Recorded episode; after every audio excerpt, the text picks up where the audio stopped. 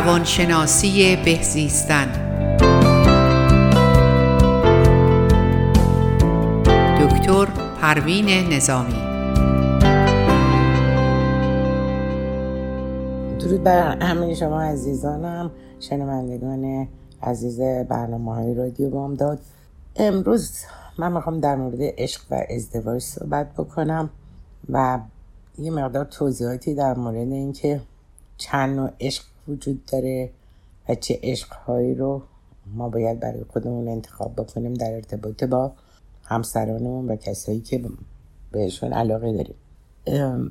به طور کلی جهان هستی بر مبنای عشق به وجود و بر مبنای عشق خلق شده.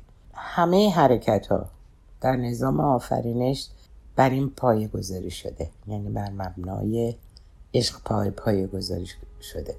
انسان تنها مخلوقی که می‌تونه عشق رو درک بکنه. یعنی عشق به خاطر اینکه نیاز به تفکر داره نیاز به بیان داره نیاز به احساس داره و بنابراین حیوانات فاقد این مسئله هستن.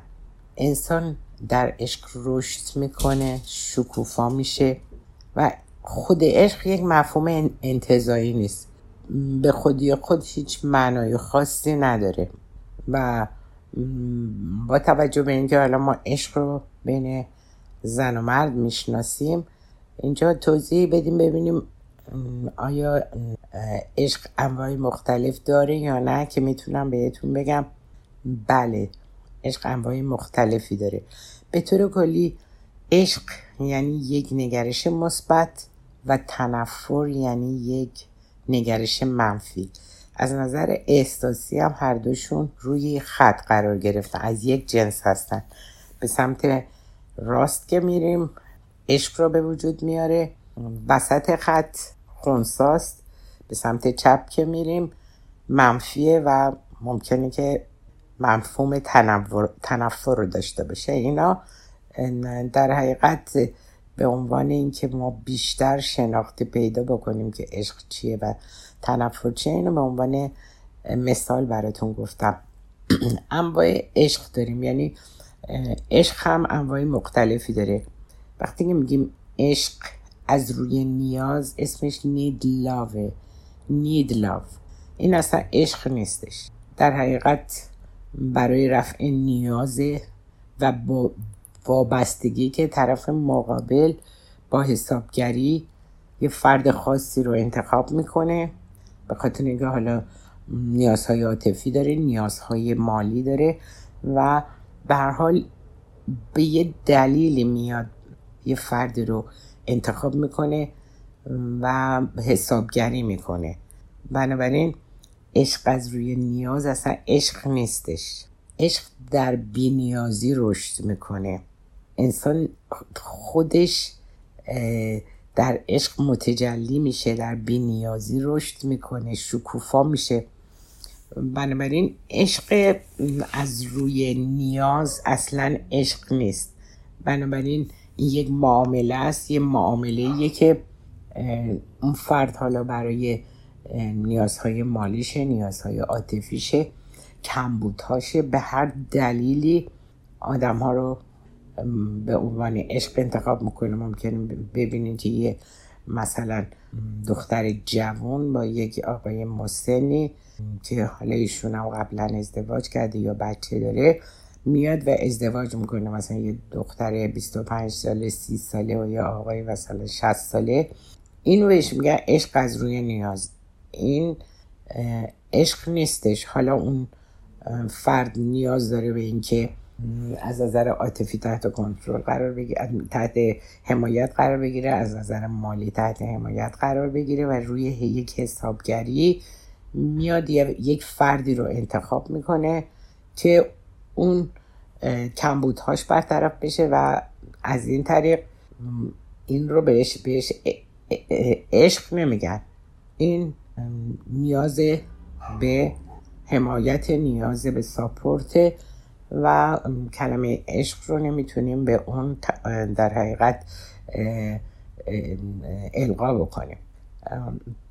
به خاطر اینکه عشق یه نیاز نیستش. یعنی که ما بخوایم یک نیازی رو رفت بکنیم و یه انتخابی را بر مبنای نیاز انجام بدیم. چون وقتی که ما میگیم کلمه عشق رو می‌بریم انسان نیاز نیاز عاطفی داره که اون احساس درونیش رو به یک فردی که حالا مورد توجهش قرار گرفته اونو ابراز بکنه. پس اونو بهش میگن عشق به نیاز. یعنی گیفت لاو بهش میگن. گیفت لاو یعنی عشقی که نیازی وجود نداره خودش یه هدیه است که به حال ما در مورد همین عشق هم دو جور عشق که دستبندی شده همونطور که قبلا هم گفتم یکی عشق ناشی از کم بوده. این همون که قبلا گفتم در مورد عشق از روی نیاز. اینجا هم یک عشق می‌تونه ناشی از کمبود باشه. حالا کمبودهای عاطفی کمبودهای روانی کمبودهای مالی به هر دلیلی اینو بهش میگن deficiency love. یعنی عشق ناشی از کمبود که این اصلا عشق نیستش. و می‌بینیم که توی ازدواج ما خیلی دیدیم که واقعا به دلایل حالا عاطفی کمبودهای حالا روانی به هر دلیلی یا کمبودهای یا نیازهای مالیه که اون این عشق ناشی از کمبود با عشق از روی نیاز یه تفاوت رو داره که این اینجا یه کمبودهایی رو احساس می‌کنه و فکر می‌کنه که از این طریق بیاد و اون کمبودها رو جبران بکنه. حالا مثلا یکی میره با آدم سن بالاتر از خودش یا یه پسر جوانی با سن بالاتر از خودش یا یه دختر جوانی با یه مرد سن بالاتر از خودش ازدواج می‌کنه. ممکن اینو کمبودهای عاطفی باشه کمبودهای حالا پدری و مادری داشته باشن و به این طریق این ناخداگاه به این شکل عمل می‌کنه که به, به این سمت کشیده میشن و می‌خوان از این طریق اونو جبران بکنن و بهش عشق تلقی نمیشه. حالا این ازدواج همون دفیشنسی لاوه. یعنی کم بود عشق از ناشی از کم هایی که حالا طرف داره. ولی یه عشقی هستش که بهش میگن عشق برآمده از وجود. عشق برآمده از وجود یعنی چی؟ یعنی این بینگ لاف یعنی در عشق حل می‌کنه خودش. هستش وجود داره. و اون یه عشق واقعیه. ولی وقتی که در مورد عشق ناشی از کمبود صحبت می‌کنیم. اون یه عشق نابالغه یعنی همونطور که گفتم اصلا عشق نیست. یک نیازیه که در حقیقت حالا با توجه به اینکه می‌خواد یک بهره کشی بکنه یه احساس مالکیت بکنه و یا به هر دلیلی ما توی ازدواج های متفاوتی که دیدیم یک چنین ازدواج هایی که حالا ناشی از کمبود هستش از نظر نیاز هستش یا بهره کشی هستش و یا حتی احساس مالکیت. یعنی یه سری کمبودها چجوری اینها رو با اون به طرف این هدف میکشونه که با یک فردی ازدواج بکنن که بتونن تمام این مشکلات عاطفی روانی یا خودشون رو در حقیقت حل بکنن و از این طریق این انتخاب رو می‌کنن وقتی که کسی احساس مالکیت کنه در ازدواج و بخواد بهره کشی کنه مثلا ما دیدیم مثلا خانم میگه تو خونه مادرت نرو تا من نگفتم مثلا اینجا نرو یا آقا به هر دلیلی می‌خواد همش کنترل کنه همسرش رو و بهش بگه چی بپوش چی نپوش. با کی بریم با کی نریم یا اینکه می‌خوای بری بیرون باید با من هماهنگ کنی. من بدونم لحظه به لحظه در حقیقت اطلاع داشته باشم که کجا هستی. این یعنی چی؟ این یعنی عشق عشق نیستش. اینجا مالکیته. یعنی یه رفتاری رو داره انجام میده که حاکی از این هستش که اون حس حالا مالکیت دیگه نداشته کمبودی رو که در این رابطه داشته می‌خواد از این طریق اونو ارضا بکنه. یعنی وقتی که ما تو ارتباطات زناشویی می‌بینیم که یک چنین گیرایی میدن زن و شوهرها به هم دیگه که کجا بودی با کی رفتی. حتی کنترل های زیادی که حالا سلفون های هم دیگر رو کنترل می‌کنن تلفن رو می‌خوام کنترل کنن. اینا خیلی مسئله مهمیه و من واقعا همین جدیدن یک زن شوهری که با اینکه سن زیادی هم دارن حالا به خاطر اینکه ازدواج دومشون بود البته باز هم از الان سالهاست ازدواج کردن. ولی باز هم هم اون آقا ها یک حالت های خاص مالکیت رو اعمال می‌کرد و هم خانوم همینطور. یعنی اون خانوم می‌خواست کنترل کنه آقا هم یه جور دیگه می‌خواست اون مالکیت خودش رو اعمال بکنه. و تمام اینا اشکالاتی رو که به وجود میاره حالا بعد از اینکه بودم ده 15 سال با هم دارن زندگی می‌کنن می‌بینیم که هیچ تفاهمی رو این مسائل ندارن. خانمه با کنترل اینکه کجا رفت با کی. حتی وای میسته مثلا چیزهایی رو که مثلا خودش بیان کرده. اون داره با مثلا حالا ناپسریش صحبت می‌کنه ناپسری خانم چون اون آقا مثلا پسر دختر داره یا از ازدواج قبلیش یا خود خانم هم یه مثلا بچه داره از ازدواج قبلیش و اینا. وقتی که تلفن می‌کنه هم آقا از اون ور تلفن اینو کنترل می‌کنه ببینه به بچهش چی میگه و همه خانم داره اونو مرتب کنترل می‌کنه و می‌خواد از همه چیز سر در بیاره و من نمی‌دونم این چه نوع کنجکاوی هستش که خب رابطه رو به هم می‌زنه. حسادت یعنی حسادتی که در زندگی زناشویی هست. ناشی از کمبودهای عاطفی طرفه. وقتی که ما تمام مدت حسادت می‌کنیم می‌خوایم نگاه همسرش رو کنترل کنه. من با یکی از توی یکی از این تراپی هایی که بودم مثلا خانومه داشت عنوان می‌کرد که آره ما تو مهمونی میریم. من همش نگاه کردم دیدم همسرم اون طرفو که دو سه تا خانومه مثلا چیز دادن داره اونا رو نگاه می‌کنه. و آقا عنوان می‌کرد که با مثلا چشم به اونا نبود. من داشتم یه تابلوی اون بالا رو نگاه می‌کردم. یعنی ببینین وقتی که ما اینقدر کمبودهای عاطفی داریم اینقدر احساس ناتوانی می‌کنیم احساس نالایق بودن می‌کنیم که تمام مدت می‌خوایم یه محبتی رو یه عشق رو از طریق کنترل کردن نگاه طرف حتی می‌خوایم خود حاکم باشیم به وضعیت و شرایط. و این رابطه واقعا نمی‌تونه دوام پیدا کنه که مرتب وقتی کنجکاوی می‌کنی مرتب وقتی که داری می‌خوای فرد رو همسرت رو تحت کنترل قرار بدیم متقابلا هم هر دو حالا کسایی که بودن البته هر دوتایشون می‌دیدید درست همین حالت رو از همدیگه گرفته بودن و اون حالتی که می‌خواست همدیگه رو کنترل کنن در اونا وجود داشت. بنابراین عشقی که ناشی از کم بوده عشقی که ناشی از احساس مالکیت عشقی که ناشی از ناتوانی و نالایقی خودش هست. اون فرد می‌خواد یکی رو کنترل کنه می‌خواد یه جوری انان اختیار کس دیگر رو در دست خودش بگیره و اینها تمامش اینا که عشق نیست و اصلا اون ازدواج به, اون صورت ازدواج نیست. این فقط به صورت یک نوع احساس مالکیت و احساس اینکه حالا من می‌تونم یک فردی رو تمام مدت کنترل کنم. و این عشق نابالغه.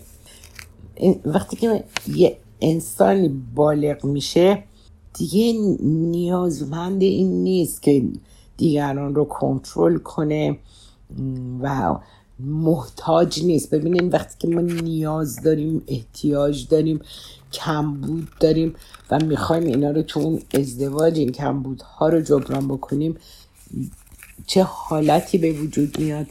یعنی همیشه در حال استرس. من کسی که توی تراپی معموله می‌دیدم هیچ گونه آرامشی نداشت. اون خانم که حالا بود یا از اون طرف آقا جدا جدا هر کدومشون فکر می‌کردن این زیرزیری یه کارایی می‌کنه این یک مثلا برنامه هایی رو داره. اون یکی هم همینطور. ببینید اینجوری اینکه عشق نیست.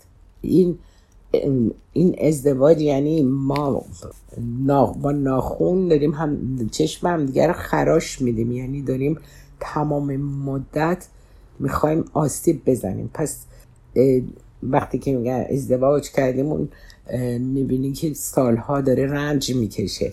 سالها سال هر کدومشون دو طرف برای دو طرف ضرر داره. یعنی این عشقی نیستش که بگن این کلمش دیگه عشق نیستش. عشق اونه که از وجود فرد برآمده باشه. و تاکیدش بر اینه که چطوری من بیشتر ببخشم. بیشتر نمی‌دونم هماهنگ کنم خودم رو. چطوری می‌تونیم اون صفات خوب همدیگر رو از درونشون بکشیم بیرون و تقویتش کنیم که بتونیم هر دوتایی مکمل همدیگه باشیم و با غنی غنی باشیم در اینجا. یعنی در حقیقت یک عشق ارضا کننده از رضایت بخش یعنی هر دو اون رضایت رو احساس می‌کنن احساس می‌کنن که چقدر براشون جالب بوده. به طور کلی عشق شروع هیجان نیستش. عشق در حقیقت مالکیت نیستش. تنها چیزی رو که می‌تونیم در مورد عشق اینجا اذعان کنیم و بفهمیم که عشق واقعی چیه. اینو من به این صورت می‌تونم بیان بکنم که عشق ادراکیه که خیلی عمیقه به شما آزادی میبخشه. در حضور اون احساس شعف می‌کنین احساس شادی می‌کنین و این آزادی و شادی در حقیقت می‌تونه تفاهم رو هم بیاره و, و شرط اساسی تفاهم هستش این این نوع عشق. و بنابراین در قسمت دوم در مورد مسائلی که می‌تونه واقعا برای عشق تقریب کننده باشه براتون توضیح میدم و بیشتر شرح میدم.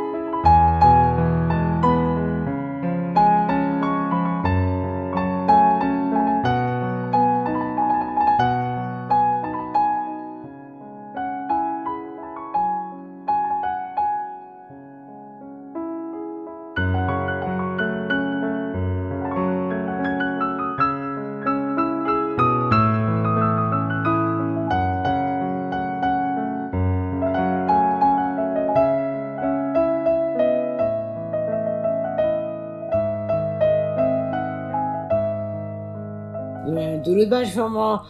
در این قسمت می‌خوام در مورد اینکه چه چیزهایی می‌تونه واقعا عشق رو زایل بکنه یا چه رفتارهایی می‌تونه اشکال به وجود بیاد در بین زن و شوهرها.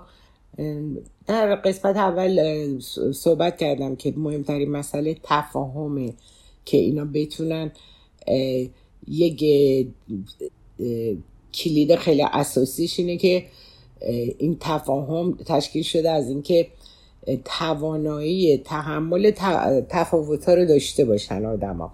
یعنی باید یاد بگیریم اون توانایی تحمل اینکه چه تفاوتهایی بین این دوتا آدم که از دوتا خانواده مختلف میان بعضی از بعضی از دو فرهنگ مختلف میان و همه چیزشون به متفاوته.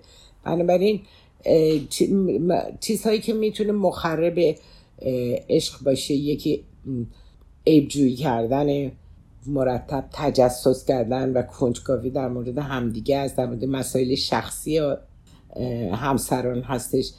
هر کدوم از اونها می‌تونن یه پرایوسی برای خودشون داشته باشن. این دلیل نمیشه که من, بعد از همه کارهای اون سر در بیارم که ببینم مطمئن بشم که این مثلا به من وفاداره این چنین چیزی نیست. اگه قرار باشه که ما همین ذهنیت و تفکر باشین که تمام مدت فکر کنین که از طریق کنترل می‌تونین اون فرد رو در دست خودتون بگیرین و به قول معروف کنترلش کنین همچی چیزی امکان نداره. بنابراین مهمترین مسئله اینه که اون تجسس و کنجکاوی و موشکافی های خیلی ظریف رو در مورد مسائل شخصی همسر همسر خودتون انجام ندین. همونطور حتی در مورد بچه ها و بچه های سن بلوغ یا کسی به اون شکل اصلا می‌تونه تمام اون اعتماد فرد رو از ما سلب بکنه. اگر بخوایم چنین کنجکاویایی بکنیم. وقتی پرده دری می‌کنیم و اون ارتباط صمیمانه رو نداریم آروم آروم این با میشه کدورت ایجاد میشه و بعد سردی به وجود میاره بین همسران. و اینی که خیلی خیلی مهمه که ما چه کارهایی رو بکنیم چه کارهایی رو الان اینجا نباید بکنیم. یکی پیله بکنیم اشکال تراشی بکنیم. و اینکه مثلا در مورد خانواده اون خواهرت مثلا فلان چیز رو گفت مادرت چنان حرفی رو زد. یعنی تمام اینا می‌تونه خیلی اشکال داشته باشه. به قول یکی از این نویسندگان بزرگ چارلز دیکنز که یه حرف قشنگی زده میگه امان از دست این زنا. اگه بهشون بگی بیا بریم دور دنیا بگردیم اون زن بهش میگه که نه بریم جای دیگه بگردیم. یعنی یک چنین تفکری رو به وجود آوردن. کلا این چیزی رو که به عنوان جوک یا حالا شاید واقعیت میگه مردا در اثر بیدقتی ازدواج می‌کنن در اثر بیحسلگی طلاق می‌گیرن. مجددا در اثر اینکه حافظهشون ضعیفه میرن و ازدواج می‌کنن. اینا به عنوان در حقیقت مزاح و شوخی گفته شد کلا مثلث یک مثلثی رو من براتون شرح میدم که می‌تونه کامل کننده عشق باشه.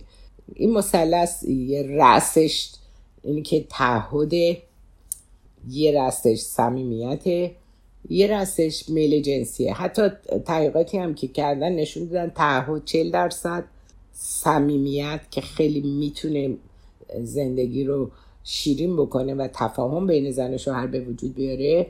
35 درصد میل جنسی رو 25 درصد تخمین زدن. بنابراین می‌بینیم که تعهد سنگین ترین وزن رو داره یعنی 40 درصده. و اون تعهد خیلی مهمه که در ازدواج ما این تعهد رو نسبت به همدیگه داشته باشیم.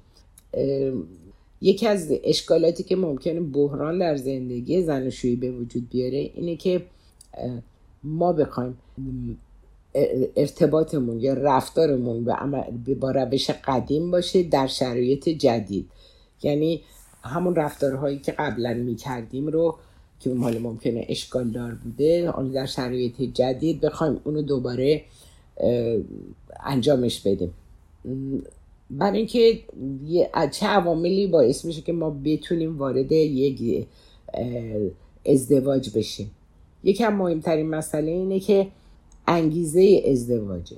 انگیزه رو باید ببینیم. آیا از روی عشق ما داریم ازدواج می‌کنیم یا از روی نیاز؟ این حالا چیزایی که در ابتدا قبل از اینکه کسی ازدواج کرده باشه. و دوم که چه تعهدی نسبت به همدیگه داریم. چه دانش و آگاهی در این مورد داریم.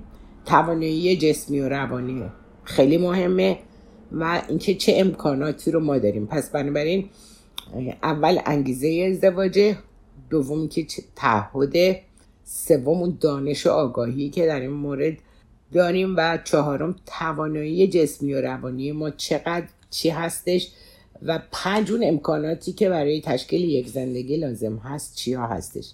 و مهمترین ابزاری که می‌تونه زندگی رو واقعا شروعش رو با خوشحالی و در حقیقت احساس رضایت یعنی منجر بشه به احساس رضایت این هستش که اول شفاف سازی داشته باشیم دوم اعتماد سوم مشارکت. مشارکت یعنی واقعا اون حالت مشارکت رو با در ازدواج باید داشته باشیم. و ببینیم که نیت اون فرد اولین گامی که یا قدمی که برای ازدواجی که برمیداریم اون نیتش چیه؟ یعنی نیت از ازدواج چی هستش؟ آیا ازدواج از روی در حقیقت نیاز به خاطر رفع کم بوده؟ یا اینکه واقعا ما می‌خوایم یک یک زیربنای محکمی رو در زندگی خودمون با ازدواج به وجود بیاریم که بتونیم یه تعهداتی رو بپذیریم و حتی اگه قراری یه تغییراتی رو در خودمون به وجود بیاریم. پس دومین قدمی که ما برای وارد شدن به ازدواج باید انجام بدیم بصیرت یا آگاهیه. یعنی بینشی که در این رابطه پیدا می‌کنیم. و اینکه ببینیم از درون خودمون اون شناخت و آگاهی و فهم رو پیدا بکنیم که به چه دلیلی و با چه انگیزه ای و چه ابزاری می‌خوایم این ازدواج رو انجام بدیم. و اینکه به طور کلی بصیرت پیدا بکنیم و آگاهی و بینش یعنی اینکه ما ببینیم مرز بین خودم و دیگران رو بشناسم. اون فرد مرز بین خودش رو و اون کس دیگر رو آگاهی ازش پیدا بکنیم. و بتونه اون شادی رو در زندگی خودش به وجود بیاره. مهمترین مسئله همین که اون شادی امید نشاد و انگیزه ای که برای ازدواج پیدا می‌کنه که می‌خواد اون تعهد رو در زندگیش به وجود بیاره اینا خیلی مهمه. و اگر ما با عملکرد ذهن آشنا باشیم می‌تونم بهتون بگم که واکنش ما نسبت به حوادث و اتفاقات و رویدادهایی که برامون اتفاق میفته و تعریف اون یک برایندی از افکار و عقاید اون افراد رو به ما میشناسونه. مثلا والدینی که اون والدین همسران یعنی پدر مادرش که می‌تونن ببینن در واکنش اون انسان حتما خیلی مؤثر هستن یعنی طرز تربیتشون و چجوری اون آگاهی ها رو دادن. و اینکه یک زمانی رو به خودمون مختص بکنیم که فکر کنیم و ببینیم که در این مورد چه احساسی داریم. پس حواسمون باشه زمانی که باید فکر کنیم مثلا احساس می‌کنیم. یا زمانی که باید احساس کنیم فکر می‌کنیم. و اینا اینها می‌تونه مشکل ساز باشه حتی ارتباط نزدیک با افراد می‌تونه اشکال به وجود بیاره. اینا هر کدومش یه خط قرمز داره. و چیزی که الان من می‌خوام براتون بگم رضایتی که در زندگی زن و شویی بین زن و شوهر پیدا میشه ارزش گذاری و احترام متقابله. ارتباط عاطفی مؤثر و مثبت با هم دیگه باید داشته باشن. یعنی اول اینکه ارزش گذاری و احترام متقابل که خیلی مهمه. دوم ارتباط عاطفی مؤثر و مثبت. سوم توجه به مزایا و محاسن طرف مقابل. چهارم بیان احساس و اظهار علاقه. پنجم درک نیازهای روانی و عاطفی فرد مقابل هستش و ششم اعتماد و پذیرش متقابل. هفتم مشورت در کارها یعنی اینا رو تمام این مسائل رو باید در مد نظر داشته باشیم. هشتم این که کنترل نکنیم همدیگر رو. نهم صمیمیت و احساس امنیت. و دهم مسائل یا اشکالاتی که بین همسران به وجود میاد در میون بذارن با هم دیگه و سنجش زدایی یعنی رنجش زدایی بکنن. یعنی احساس بکنن که چطوری می‌تونن. حالا اون مسئله ای که به وجود اومده رو از یه طریقی حلش بکنن. مثلا زن احساس می‌کنه که مثلا شوهر دوستش نداره یا به احساساتش اهمیت نمیده و یا مرد احساس می‌کنه که زن بهش اون احساس واقعی رو نداره و درکش نمی‌کنه اینا می‌تونه خیلی موثر باشه می‌تونیم با صمیمیت در میون گذاری. یعنی در میون گذاشتن این اشکالات بدون دعوا بدون کنترل دیگران و بدون اینکه تحقیر کردن و اینا میگن رنجش زدایی. یعنی این همکاری و صمیمیت اگر وجود داشته باشه اولین مسئله ای که در خانواده مطرح هستش محبت نه قدرت. یعنی دنبال مقصر نباید بگردیم و ببینیم که بگیم این باعث شد تو باعث شد و تمام اینا می‌تونه موثر باشه. تا زمانی که به وحدت درون نرسیدین با هیچ کس به وحدت برون نمی‌رسیم. خودم باید به وحدت درون برسم. فرد خودش به اون وحدت درونی برسه و تا بتونه به وحدت بیرونی نائل بشه. پس به طور کلی خیلی مهمه که منتظر باشیم متوقف نباشیم. جسور بودن خوبه اما گستاخ بودن خوب نیست. صبور بودن صبور باشیم و بیخیال نباشیم. سرسخت باش اما لجباز نباش. پیش نیازای ازدواج اینجا براتون شرح میدم. یکی بلوغ عاطفی روانی اجتماعی و فرهنگی هستش. دوم انتخاب آزاد و آگاهانه بر مبنای مسئولیت هایی که متعاقب ازدواج به وجود میاد. شناخت سوم شناخت کامل از احساس عاطفی روانی و شخصیت خودش اون فرد باید باور داشته باشه. چهارم آگاهی از باورهای محدود کننده خودش و تصحیح این باورها. پنجم رشد اجتماعی و ارتباطی مؤثر. یعنی اینا خیلی مسائل مهمیه که پیش نیازهای ازدواج ششم آگاهی از روش های ارتباط موثر هفتم شناخت محدودیت های خانوادگی فرهنگی و سنتی که خود فرد داره. هشتم انتخاب بر مبنای آگاهی باشه و در حیطه باورها و عقاید خانوادگی مذهبی فرهنگی اجتماعی ملیتی تمام چیزهایی که به هر حال اینا خیلی می‌تونه بعدا زمین ساز مشکلات باشه. اینا رو باید از قبل در نظر بگیریم. که بعد یکم مهمترین مسائل اینه که می‌تونه خب مشاوره کنین. وقتی که تصمیم به ازدواج می‌گیریم و یک آمادگی کاملی در این مورد پیدا بکنین.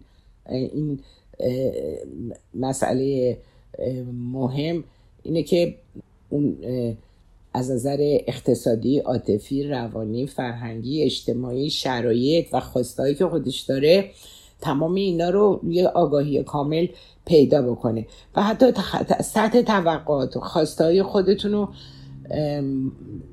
می‌تونین حالا در جلسات مشاوره با هم مشخص کنین. ممکنه که اینا رو اگر واقعا بتونین قبل از ازدواج و قبل از تصمیم گیری قطعی یک مشاوره بکنیم می‌تونیم خیلی چیزها رو یه آگاهی در ارتباط با این مسائل پیدا بکنیم و با نظریات همدیگه بیشتر آشنا بشین.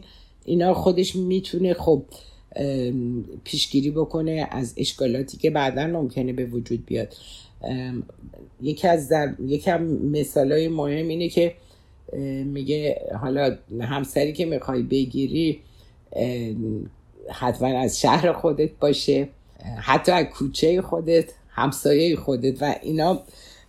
خیلی ضرب مسئله که قدیم گفتن و خیلی می‌تونه مؤثر باشه. چون حتی نگرش شهرهای مختلف حالا ما تو ایران که شهرهای مختلف داریم و می‌تونه نگرش های متفاوتی داشته باشن طرز تفکرشون فرهنگ تربیتیشون. ارتباطی که با فرزندانشون دارن و چه مبنایی بوده و تمام اینا. وقتی که اون سنت ها آگاهی ها و فرهنگ خانواده یکی باشه از یک شهر باشن خب خیلی خیلی می‌تونه عالی باشه. حالا کسی که خب در کشورهای خارجی هستن و حالا می‌خوان با یک فردی که حالا از ملیت دیگه از زبان دیگه از فرهنگ دیگه از طرز تربیت دیگه است دارن ازدواج می‌خوان بکنن. خب اینا خیلی اشکال داره دیگه. یعنی ممکنه که اشکال به اشکال به وجود بیاره. هر چقدر که فرهنگ دو طرف هم نزدیکتر باشه حتی محل زندگی از نظر شهری که زندگی می‌کنه آدابی که تو اون شهر بوده. از تو شهرهای ایران من خب اینا رو توجه کردم دیدم خب خیلی بیشتر با فرهنگ همون شهر آشنایی دارن و می‌تونن یعنی بپذیرن. ولی اگر عقاید متفاوتی باشه و طرز تربیت متفاوتی باشه باز اینا ممکنه که ایجاد اشکال بکنه در ارتباط با چیزهای خیلی ریزی هم می‌تونه باشه که اون کدرت ها رو به وجود بیاره. ولی تمام این زمینه ها رو در حقیقت وقتی که برای ازدواج می‌خوان همسرشون رو انتخاب کنن باید تمام اینا رو در نظر بگیرن که لاقل این حالا می‌تونه یه پیش بینی قبلی باشه.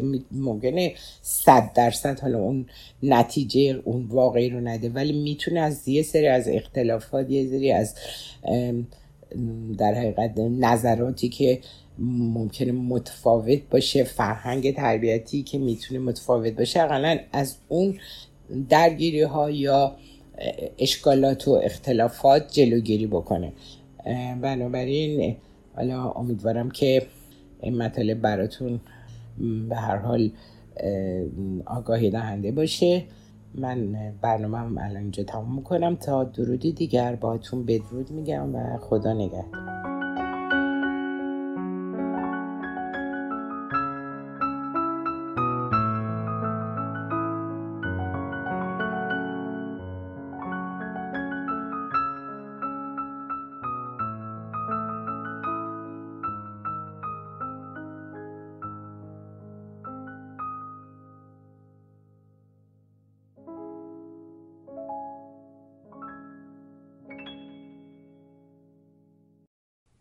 رادیو بامداد صدای ما و شما با زبانی آشنا.